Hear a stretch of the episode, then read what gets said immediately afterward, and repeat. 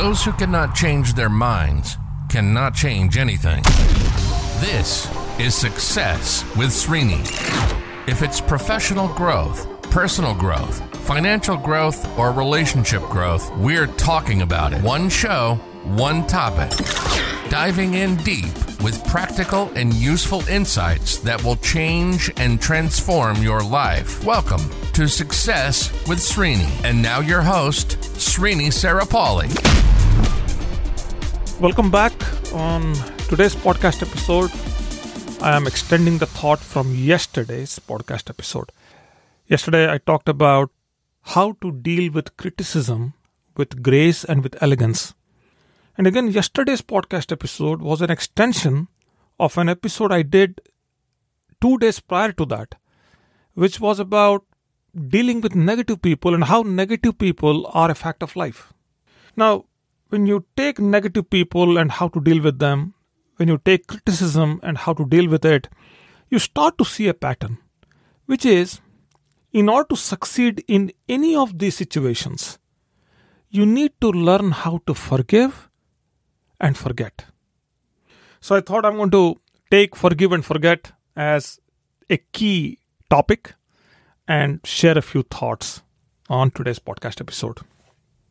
So here is what I have seen. I have been a student of success. I have been running my own seminars, workshops, traveled whatever little bit I did, and I've seen different people in different contexts and different situations. And if I have to categorize people through my frame, through my reference, and if I have to put them into two categories for the sake of this discussion, then in the first category are the people who are just immune to pain and suffering. Like they somehow there is something about them, they are so innate with it. You know, they have something they're born with that they can easily handle pain and suffering. It seems as if nothing touches them, nothing comes near them. And then there is a second category of people who have really worked hard to deal with their pain and suffering. They deal with it, but somehow they put a smile and they come across as if they're happy. So, both categories are happy people, but then one has learned how to deal with it, the other has not really, there's no lesson they have taken, it's just that they have it inbuilt into them. So, that's more or less in, in this in this conversation. Now, of course, if you debate on this, there could be more possibilities, more categories, and all that. So we're not going to get into that. But then, clearly, this is something that we have to learn. Regardless in which category you are in, you have to learn this. Emotional hurt, suffering, they're a part of life. You will experience it. If you haven't experienced it yet, it's a nat- it's a matter of time. It's going to happen. But the challenge here is sometimes the hurt is momentary. It happens, it goes away. But sometimes it stays. It stays for a long time. And the longer it stays, the harder is for happiness to step in. Joy, fulfillment, they all will find it difficult to step in into your life. So, and along the way, there could be more damages happening too. So, how should we deal with it? And what are some strategies? What are some techniques? Point is this as life moves forward we also need to move forward. We need to maintain a pace with life. And if we can't keep up the pace that means we could still be happy but then the the pursuit the fulfillment of having greater happiness goes away or will be non-existent. So you could be mildly happy but then it's not a well lived life what can be done the first and the foremost is this you got to think what all are the advantages if you let go of the hurt that is there in you right now. What are the advantages? The first and the foremost advantage is that you will feel free. Freedom. Just because you have freedom, you could do many things. You could you could experience wonderful things life has inherently. It's offering everyone by simply having the freedom. So you'll feel free if you let go of the hurt. That's the biggest advantage. Again, you could sit down, take a paper, write down all the advantages if you want to. Now, the flip side of this conversation is why not write down all the negatives if you hang on to the hurt that you have? All the negatives. I'll tell you the opposite of freedom is lack of freedom, which is like imprisonment.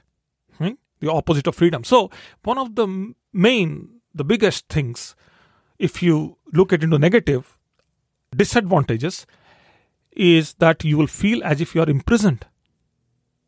So, and, then again, there are there, you could write down many more things in the disadvantages section too. But the biggest disadvantage is that you will feel you are imprisoned. Now, then comes the point where how do you transition? How do you say, okay, I understand the advantages, I understand the disadvantages now. What has to happen here? Well, the biggest thing that has to happen it's not about a strategy. And people ask, you know, I want to do hypnosis, I want to meditation, yoga. Yeah, all those are good, but that's not the point. The point here is that something has to happen within you.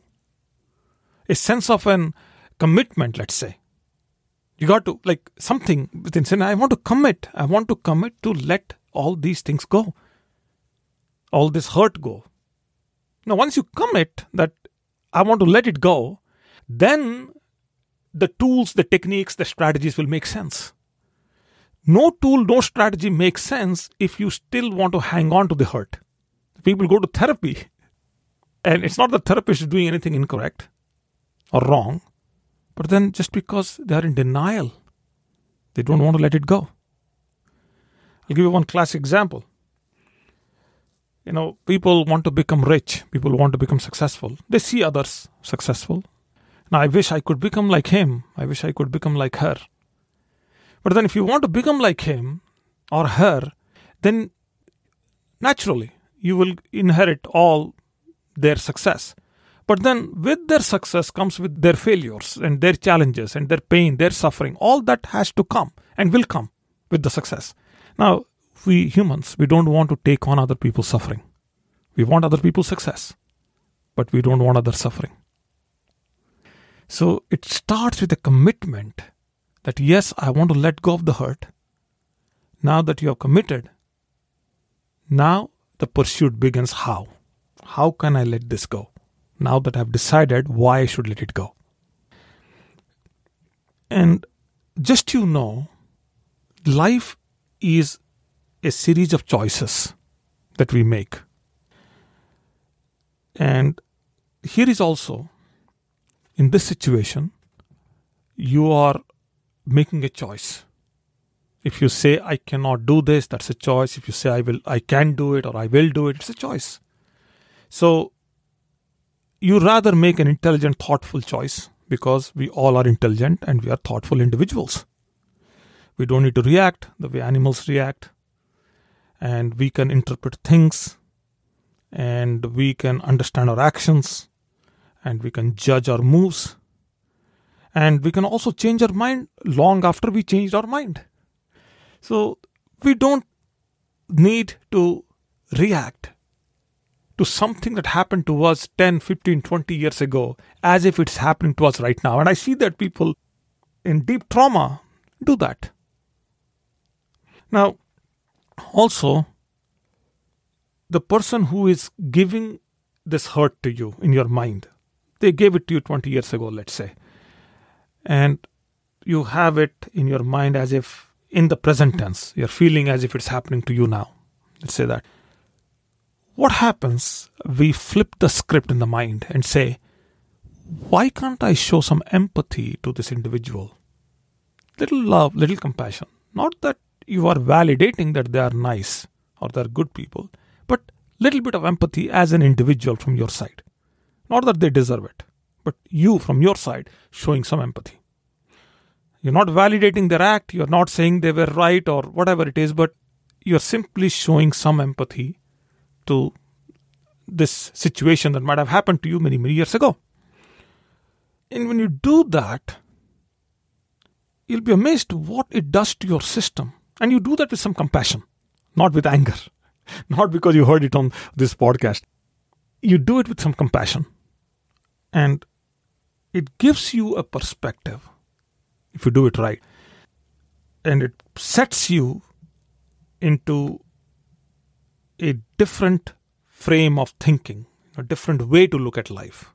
And that's the start. Not that it heals you, but it start. It starts there. Sometimes, sometimes you also have to consider your part or your role in the hurt that you are feeling right now. In the, in the event that caused the hurt in the first place. What was your part?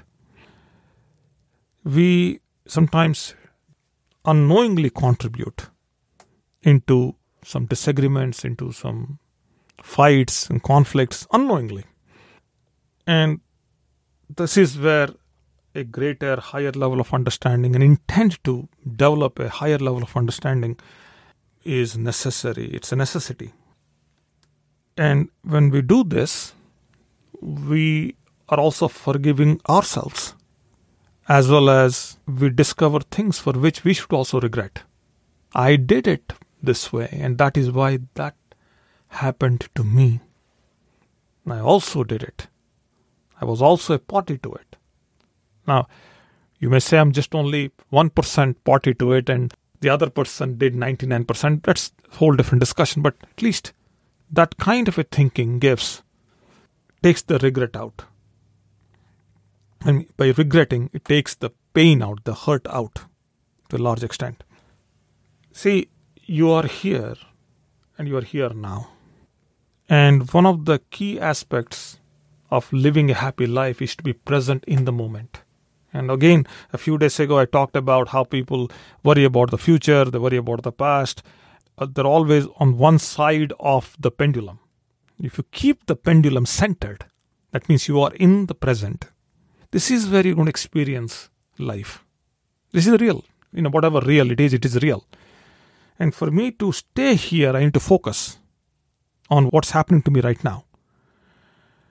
And that is why any book you study, any self improvement philosophy, whatever you study, books or scripts, scriptures, or anything, they all start with the word be present in the moment.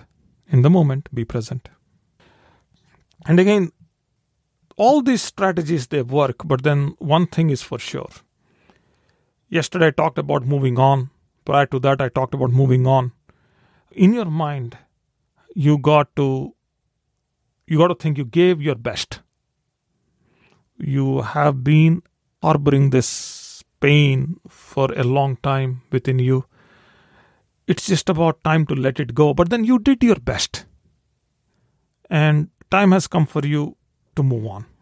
So you would rather move on with some degree of forgiveness.